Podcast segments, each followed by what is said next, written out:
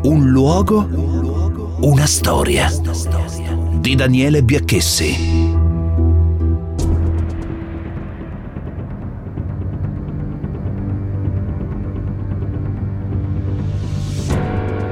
...10 luglio 1943, ore 2.45... ...inizia la campagna d'Italia delle forze alleate... ...e l'operazione ASCII 160.000 soldati anglo-americani sbarcano nelle spiagge della Sicilia. Sono inquadrati nella settima armata del generale americano George Smith Patton e l'ottava armata britannica del generale Bernard Law Montgomery. Le truppe nazifasciste vengono spazzate via in soli 38 giorni.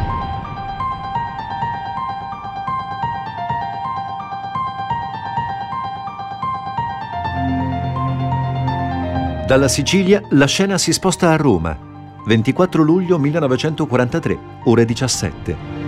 Inizia la riunione del Gran Consiglio del Fascismo, organismo costituzionale e direttorio politico del Partito Nazionale Fascista. 25 luglio 1943, ore 3. Viene approvato l'ordine del giorno dei gerarchi Giuseppe Bottai, Dino Grandi e Galeazzo Ciano. Prevede la restituzione dell'alto comando al re. Benito Mussolini viene destituito e subito arrestato.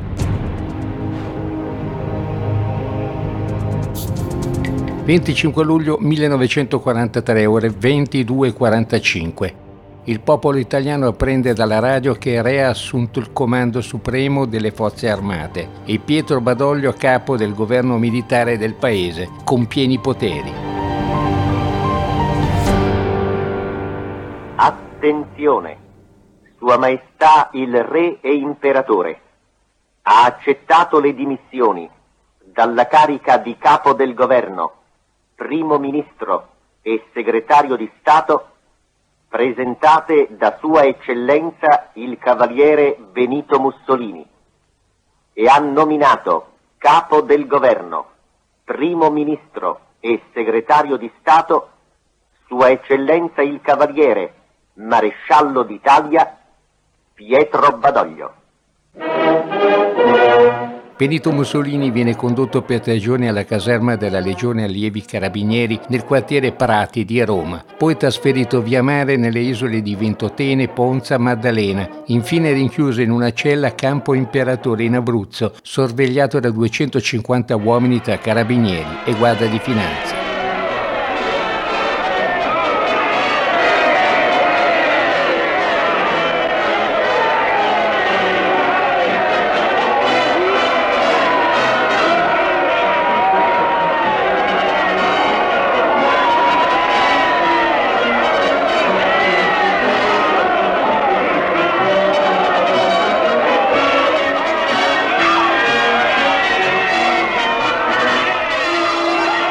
Come avete ascoltato nell'audio tratto dai cinegiornali dell'Istituto Luce poco dopo il 25 luglio 1943 relativo a Piazza Venezia a Roma, ovunque le manifestazioni di piazza salutano la caduta del regime fascista. Anche a Ventotene i confinati, radunati in piazza Castello, applaudono la caduta del fascismo. Si alzano canti da stadio, qualcuno sventola la bandiera rossa e il tricolore, in molti gridano Viva l'Italia libera. I simboli del regime fascista e la rete di controllo si dissolvono in pochi giorni. Viene tolto il filo spinato e i confinati possono finalmente camminare liberi per tutta l'isola. 26 luglio 1943, ore 17. Intanto a Cuneo, dalla terrazza del suo studio in piazza Vittorio Emanuele VI, da Palazzo Osasco, l'avvocato Duccio Galimberti arringa la folla in festa per la caduta del fascismo. La stessa sera a Torino ancora Duccio Galimberti pronuncia la sua profezia. Ecco la lettura di una ricostruzione filologica ad opera del comune di Cuneo del discorso che l'avvocato tende dal balcone della sua casa, dando avvio nei fatti alla resistenza. Cittadini di Cuneo, italiani, la notizia che da tanto tempo attendevamo è giunta. Mussolini è stato deposto, o come dice l'eufemistico comunicato di Sua Maestà il Re, ha rassegnato le dimissioni. Da giorni aspettavamo qualcosa del genere. La situazione militare e sociale dell'Italia si era fatta insostenibile. Ogni giorno nuove sconfitte si aggiungono a quelle patite sul fronte africano e su quello russo. Metà della Sicilia è stata occupata dagli anglo-americani. Ogni giorno centinaia di soldati italiani cadono in combattimento e tanti civili muoiono sotto i bombardamenti. Molte città sono colme di macerie, dove non si muore per armi, si rischia di morire di fame, manca il pane, manca l'indispensabile per vivere. Siamo arrivati a questo punto per una guerra assurda imposta al paese da una dittatura che ha distrutto non solo la vita pubblica della nostra patria, ma anche la sua dignità e il suo onore. L'iniziativa del re è stata accolta con tripudio dal popolo italiano. Ovunque la folla festante invade le piazze, abbatti i simboli del regime, riscopre la gioia del parlare di politica, di lanciare slogan senza il terrore della denuncia o dell'arresto. Tutti noi partecipiamo a questo sentimento. Tutti noi viviamo il senso di liberazione che la caduta della dittatura suscita.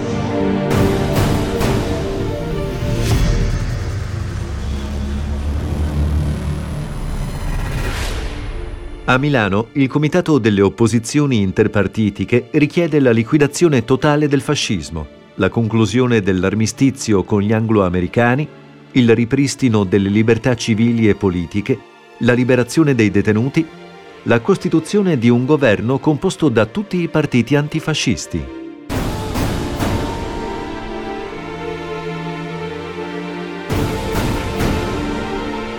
A Ventotene inizia il meticoloso piano di evacuazione, ma il traghetto postale Santa Lucia è stato affondato il 24 luglio del 1943 da un caccia bombardiere inglese. Si provvede subito a una soluzione alternativa. I primi a partire sono Sandro Pertini, Pietro Secchia, Mauro Scoccimarro, Camilla Ravera, Luigi Longo, Umberto Terracini. Il 18 agosto se ne va Altiero Spinelli, il 21 agosto Eugenio Curiel.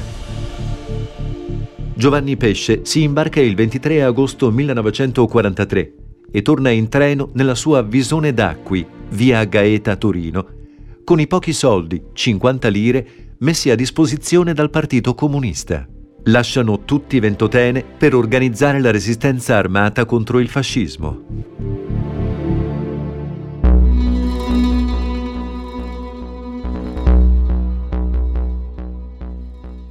3 settembre 1943. A Cassibile in Sicilia viene firmato il testo del breve armistizio tra il generale Giuseppe Castellano per conto del maresciallo Pietro Badoglio e dal generale Walter Bedell Smith su ordine di Dwight Eisenhower, comandante supremo delle forze alleate nel Mediterraneo.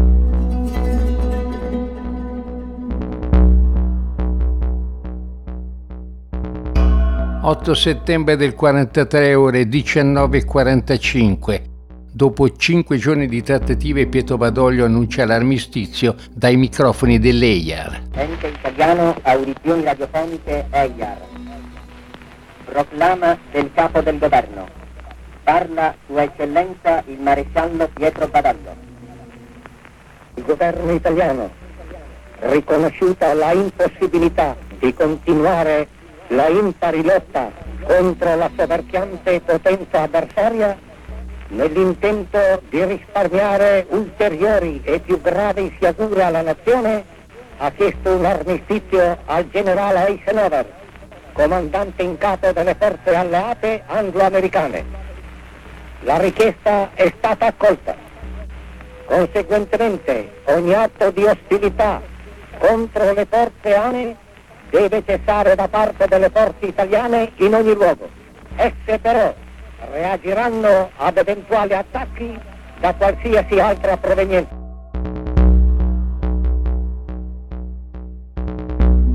Invece la reazione è modesta e l'intero quartiere generale dell'esercito italiano viene spazzato via in pochi attimi perché lasciato solo a combattere contro una forza ben più grande e attrezzata, quella tedesca.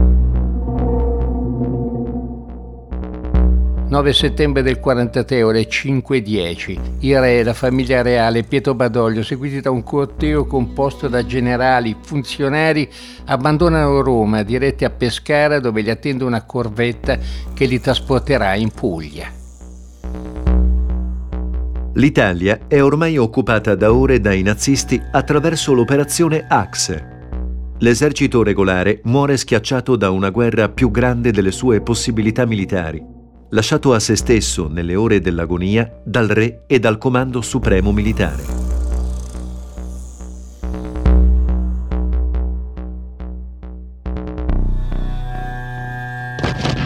Gli ufficiali di professione attendono ordini che non arriveranno mai. I soldati sfondano le porte, escono dalle camerate, abbandonano le caserme, le armi pesanti e leggere, tutti i loro mezzi, Barattano per pochi soldi ogni abito borghese, ogni via di scampo, ogni ritorno a casa. L'Italia si trasforma in un'immensa retrovia dove i soldati fuggono e si nascondono nelle case di famiglia, nei boschi, nelle valli, tra sentieri impervi, piccoli borghi e rifugi di montagna.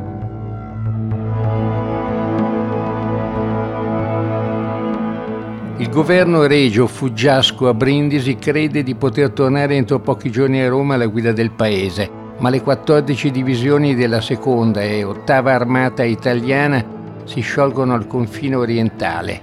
Il corpo moto corazzato, schierato a difesa della capitale, si arrende. Della settima armata si salvano solo le divisioni raggiunte dalle truppe inglesi.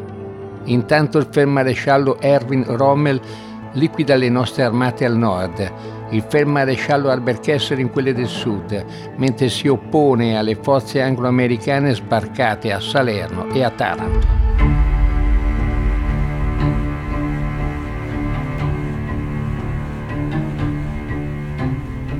...815.000 soldati italiani vengono catturati dai tedeschi nelle settimane successive all'armistizio e trasferiti nei lager nazisti con la qualifica di IMI, internati militari italiani.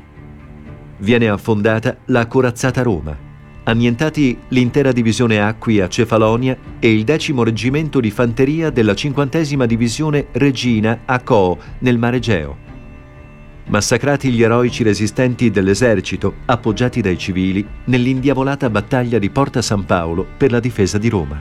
Allora inizia la resistenza la guerra dell'Italia partigiana incomincia proprio quando termina la guerra del regime.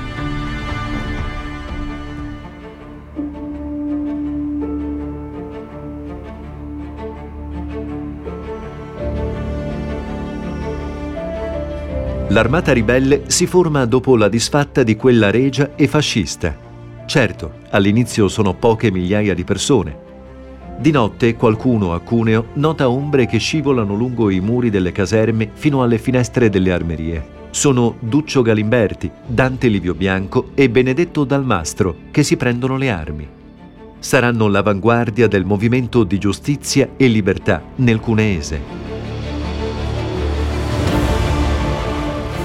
La minoranza del settembre 1943 e l'avanguardia di una resistenza che ha radici lontane nelle fabbriche, nei campi, nelle scuole, nelle prigioni, durante la guerra civile in Spagna, tra i fuoriusciti in Francia e i confinati a Ventotene, fin dentro l'esercito fascista.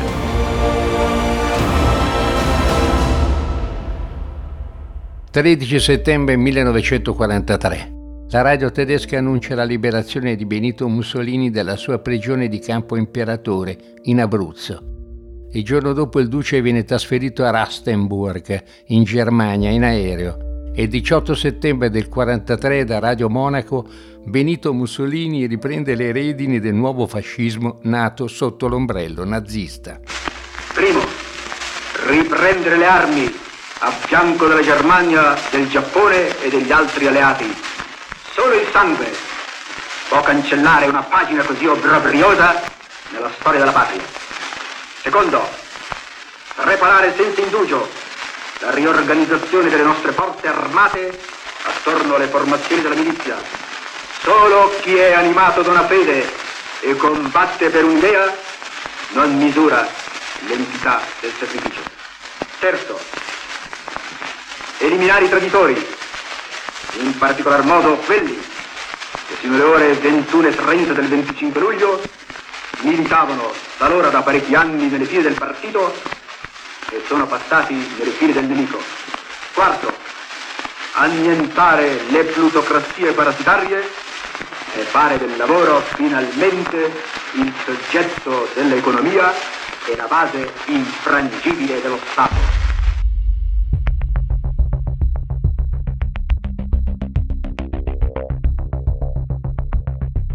I comitati di opposizione interpartitici diventano comitati di liberazione nazionale.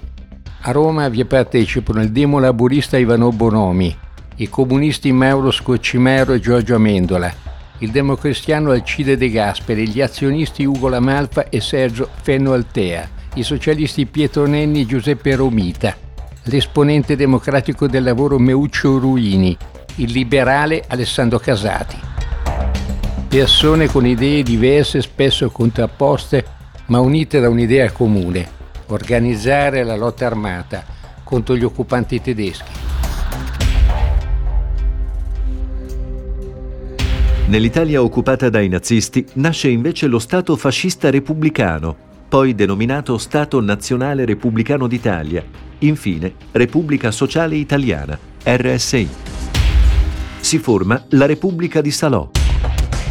Rodolfo Graziani, difesa, Guido Buffarini Guidi, interni, Fernando Mezzasoma, cultura popolare, Domenico Pellegrini, finanze, Carlo Peverelli, comunicazioni, Carlo Alberto Biggini, educazione nazionale, Antonio Tringali Casanova, giustizia, Ruggero Romano, lavori pubblici, Francesco Maria Barracu, sottosegretario alla presidenza, l'ammiraglio Antonio Legnani, marina, il generale Carlo Botto, aeronautica.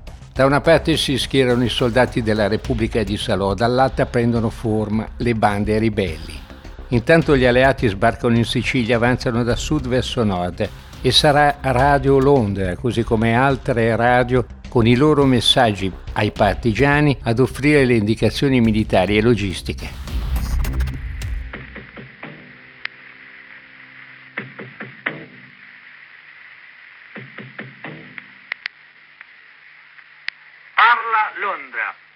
Trasmettiamo alcuni messaggi speciali. Felice non è felice. È cessata la pioggia. La mia barba è bionda. La mucca non dà latte. Giacomone bacia Maometto. Le scarpe mi stanno strette. Il pappagallo è rosso. L'aquila vola. Parla Londra. Abbiamo trasmesso alcuni messaggi speciali. I partigiani si organizzano in brigate Garibaldi comunisti, GAP e SAP comunisti, socialisti e azionisti, brigate Matteotti socialisti, brigate Giustizia e Libertà azionisti, brigate autonome ex militari monarchici badogliani, Brigate del Popolo, Fiamme Verdi, Brigate Osoppo, democristiane, Brigate Bruzzi Malatesta, anarchici. Solo le brigate Garibaldi, guidate da Luigi Longo e Pietro Secchia, mettono in campo dall'8 settembre del 43 al 25 aprile del 45 575 formazioni costituite da squadre, bande, battaglioni, divisioni, comandi territoriali di zona, oltre a GAP e SAP. I ribelli si posizionano dove possono, dove ci sono montagne, colline, boschi, nelle scuole e nelle fabbriche delle città, ovunque. Il loro numero cresce gradualmente nei mesi della lotta di liberazione. 2.000 settembre 1943, 4.000 novembre 43, 25.000 aprile 44, 80.000 marzo 1945, 130.000 inizio aprile 45, 250.000 fine aprile 45.